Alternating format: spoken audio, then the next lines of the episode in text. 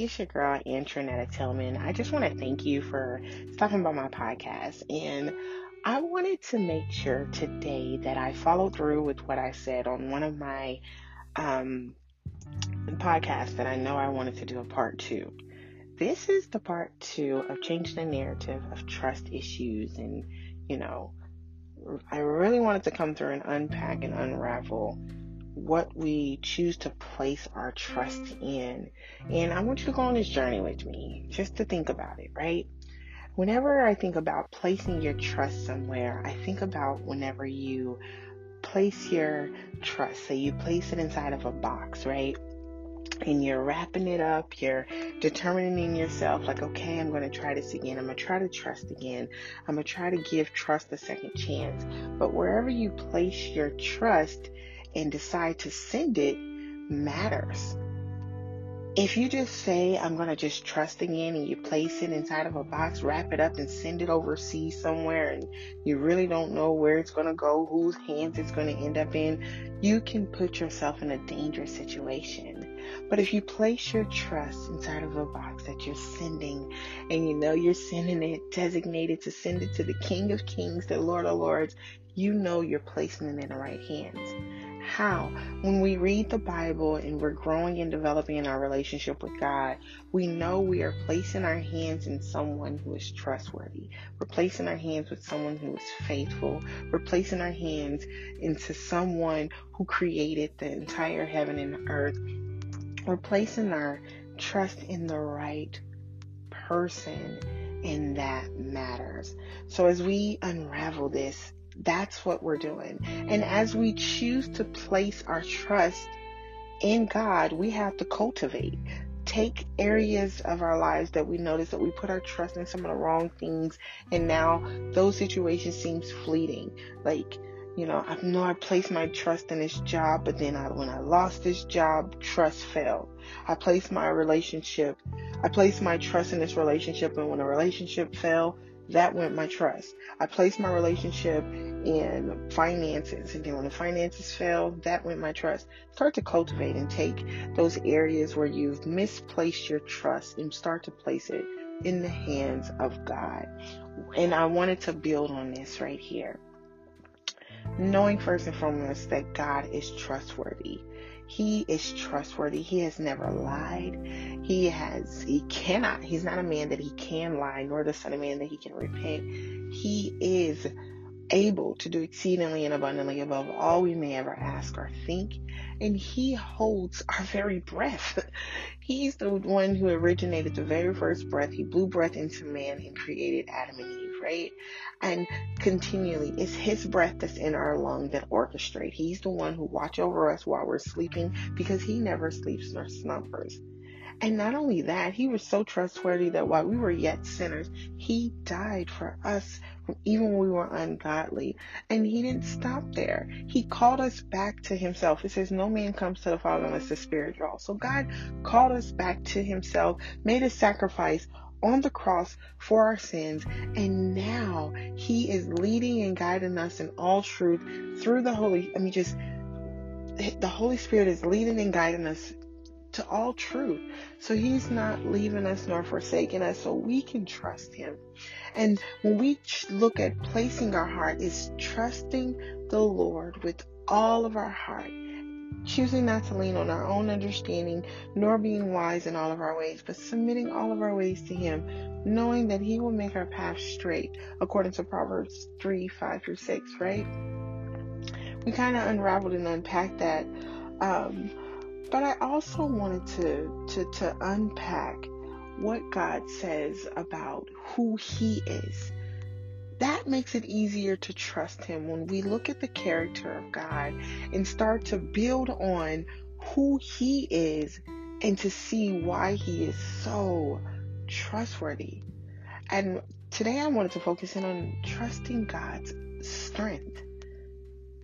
When we know how strong God is in our times of weakness, we'll be more willing to run and cleave and depend on him. Trusting Him means we're depending on Him. Trusting Him means we're relying on Him. Trusting Him means we're willing to abide in Him, according to John fifteen. We're willing to ab- abide in Him, make our home and abode in Him, positioning and prostrating ourselves in Him, and not wanting to be moved. It makes me think of Psalms one, right? When we plant ourselves, we're like a tree planted by the river, and when the water is hitting up against us, and life is hitting up against us, and everything is coming against us in life, we are willing to stand firm and be positioned in Him, like, I shall not be moved. Although all things are going chaotically all around me, I will not be moved. I will stay and trust that I am in the right hands. That's what that means, meaning I am willing to trust God with my entire life. I am willing to trust Him with my singleness, in that He will supply the husband or wife that's needed for the, you know, the opportune time and season. He will supply that. So I will trust Him with this. I will trust Him with my purity, even in this time. I will trust God with my marriage. If you're in that season of life, I will trust Him with my marriage, knowing that He holds the heart of the king in His hand, and He turns it whichever way that He turns it. He's the one who glues us together, so that we're now the three strand cord that now that is knotted together, because we have placed our marriage in the hands of God. Knowing what God has put together, no one can tear it asunder. Knowing the doors that God opened, no man can close. Knowing the doors that God closed, no man can shut. I am putting our marriage in Him, for it's in Him we live, move, and have our being. He is able to take us to the finish line. Everything that is started in Him, He is able to bring it into completion. And I refuse to try to finish in the flesh what was started in the Spirit. Trusting means you're literally showing that, that you know that He's trustful. Like, I know that God is going to do everything that He's promised. Everything that He said that He was going to do, He is going to fulfill it. And it shall come to pass. It says, you know, God's word shall not return to Him void. So I have a firm belief in the reliability of who God is. And that develops as we read His word. We start to learn more of His character um, and how He was in the days of old. God showed Himself to be merciful. So merciful, and He still shows Himself to be merciful in each one of our lives. He has the right to call breath out of our bodies immediately. He has the right to, you know, bestow His wrath upon us, but yet He don't. You know, He has the right, yet He saw fit to allow His Son to die on the cross for our sins. And I'm like, I will never know. It's that song, right? I will never know how much it costs to see my sin upon my, on that cross. I will never know, you know, how He was mindful of me. I will never get that. But I thank God that even the things that I don't get and don't understand, that His thoughts are higher than my thoughts and His ways are higher than my ways. So I can trust that even when I don't understand, His peace will surpass that understanding. And again, it's just really harping on the strength of God. He's, it's His mighty wings that I can hide up under and know that I am safe when I find myself in Him. And I know, like, sometimes things can sound easier said than done, but th- I have saw God to be faithful. There's been times that I've cried and, and, and just in His presence, just cried and, and literally didn't have peace around me, didn't have food at one point, and I remember crying out to the Lord, and He allowed someone to come and knock on my door with the very, like, with some good food, y'all, some steak and all of that. So I'm like, He is a supplier of all of our needs. I can trust Him to do that because I've seen Him do that in my life. I could trust God to be my health. I had a brain tumor in high school, yet God healed me. which it was supposed to be surgically removed. God healed me of a brain tumor. God is faithful, and he's able to do exceedingly. They told my mother that she wasn't going to have any children because she had cancer. And they also told her that she wasn't going to live to reach a certain age. My mom had seven children. And she's still here. So it just shows me what is impossible with man is possible with God. That's the hands which you are putting your life, you're entrusting yourself to a God who is able to make impossible things possible. I think about the Shunammite woman. Her son lay dead. And when he died in the field, she rode past. She didn't go and t- try to tell everyone to gain sympathy from anyone. She continued to ride past with the "it is well" invested in her spirit until she went back to the man who gave her the promise.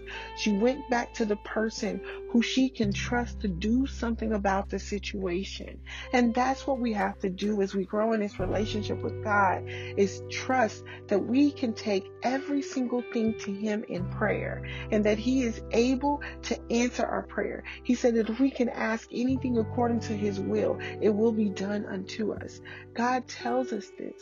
He tells us to knock and keep on knocking, ask and keep on asking, seek and keep on seeking. He says if we keep on knocking, the door will sh- shall be open. If we keep on seeking, we shall find. If we ask and keep on asking, it shall be given unto us.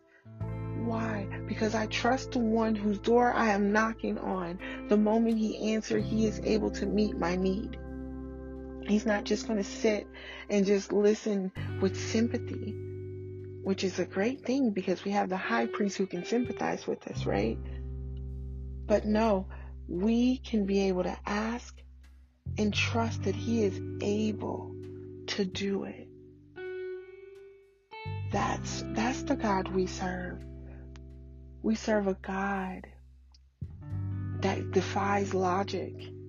He calls Peter to stand on water, a place that you're supposed to sink. He calls the virgin to have a baby, which that is not even heard of.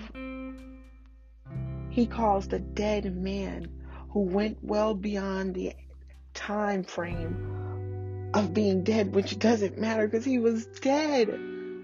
He calls the dead man to have breath in his lungs all over again and all of his faculties, and he calls them to come back to life. And it's the same thing he did when he when we are born again.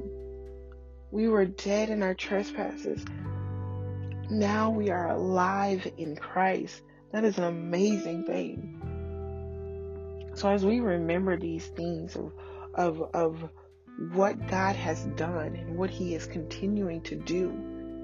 He spoke the he spoke life into existence when he said, "Let there be." So we're trusting a God whose words are powerful, that when he speaks it, he calls everything to exist. From the things that was never seen to now everything that we see, he caused it to be, and it's still standing. And the sun is orbiting and the planets are orbiting, all based on his words, "Let there be," and they're still being. I find that fascinating, but that's who we're trusting, because God said his word will not return to him void. So I just want to encourage you to continue to trust God with all of your heart, and God bless you.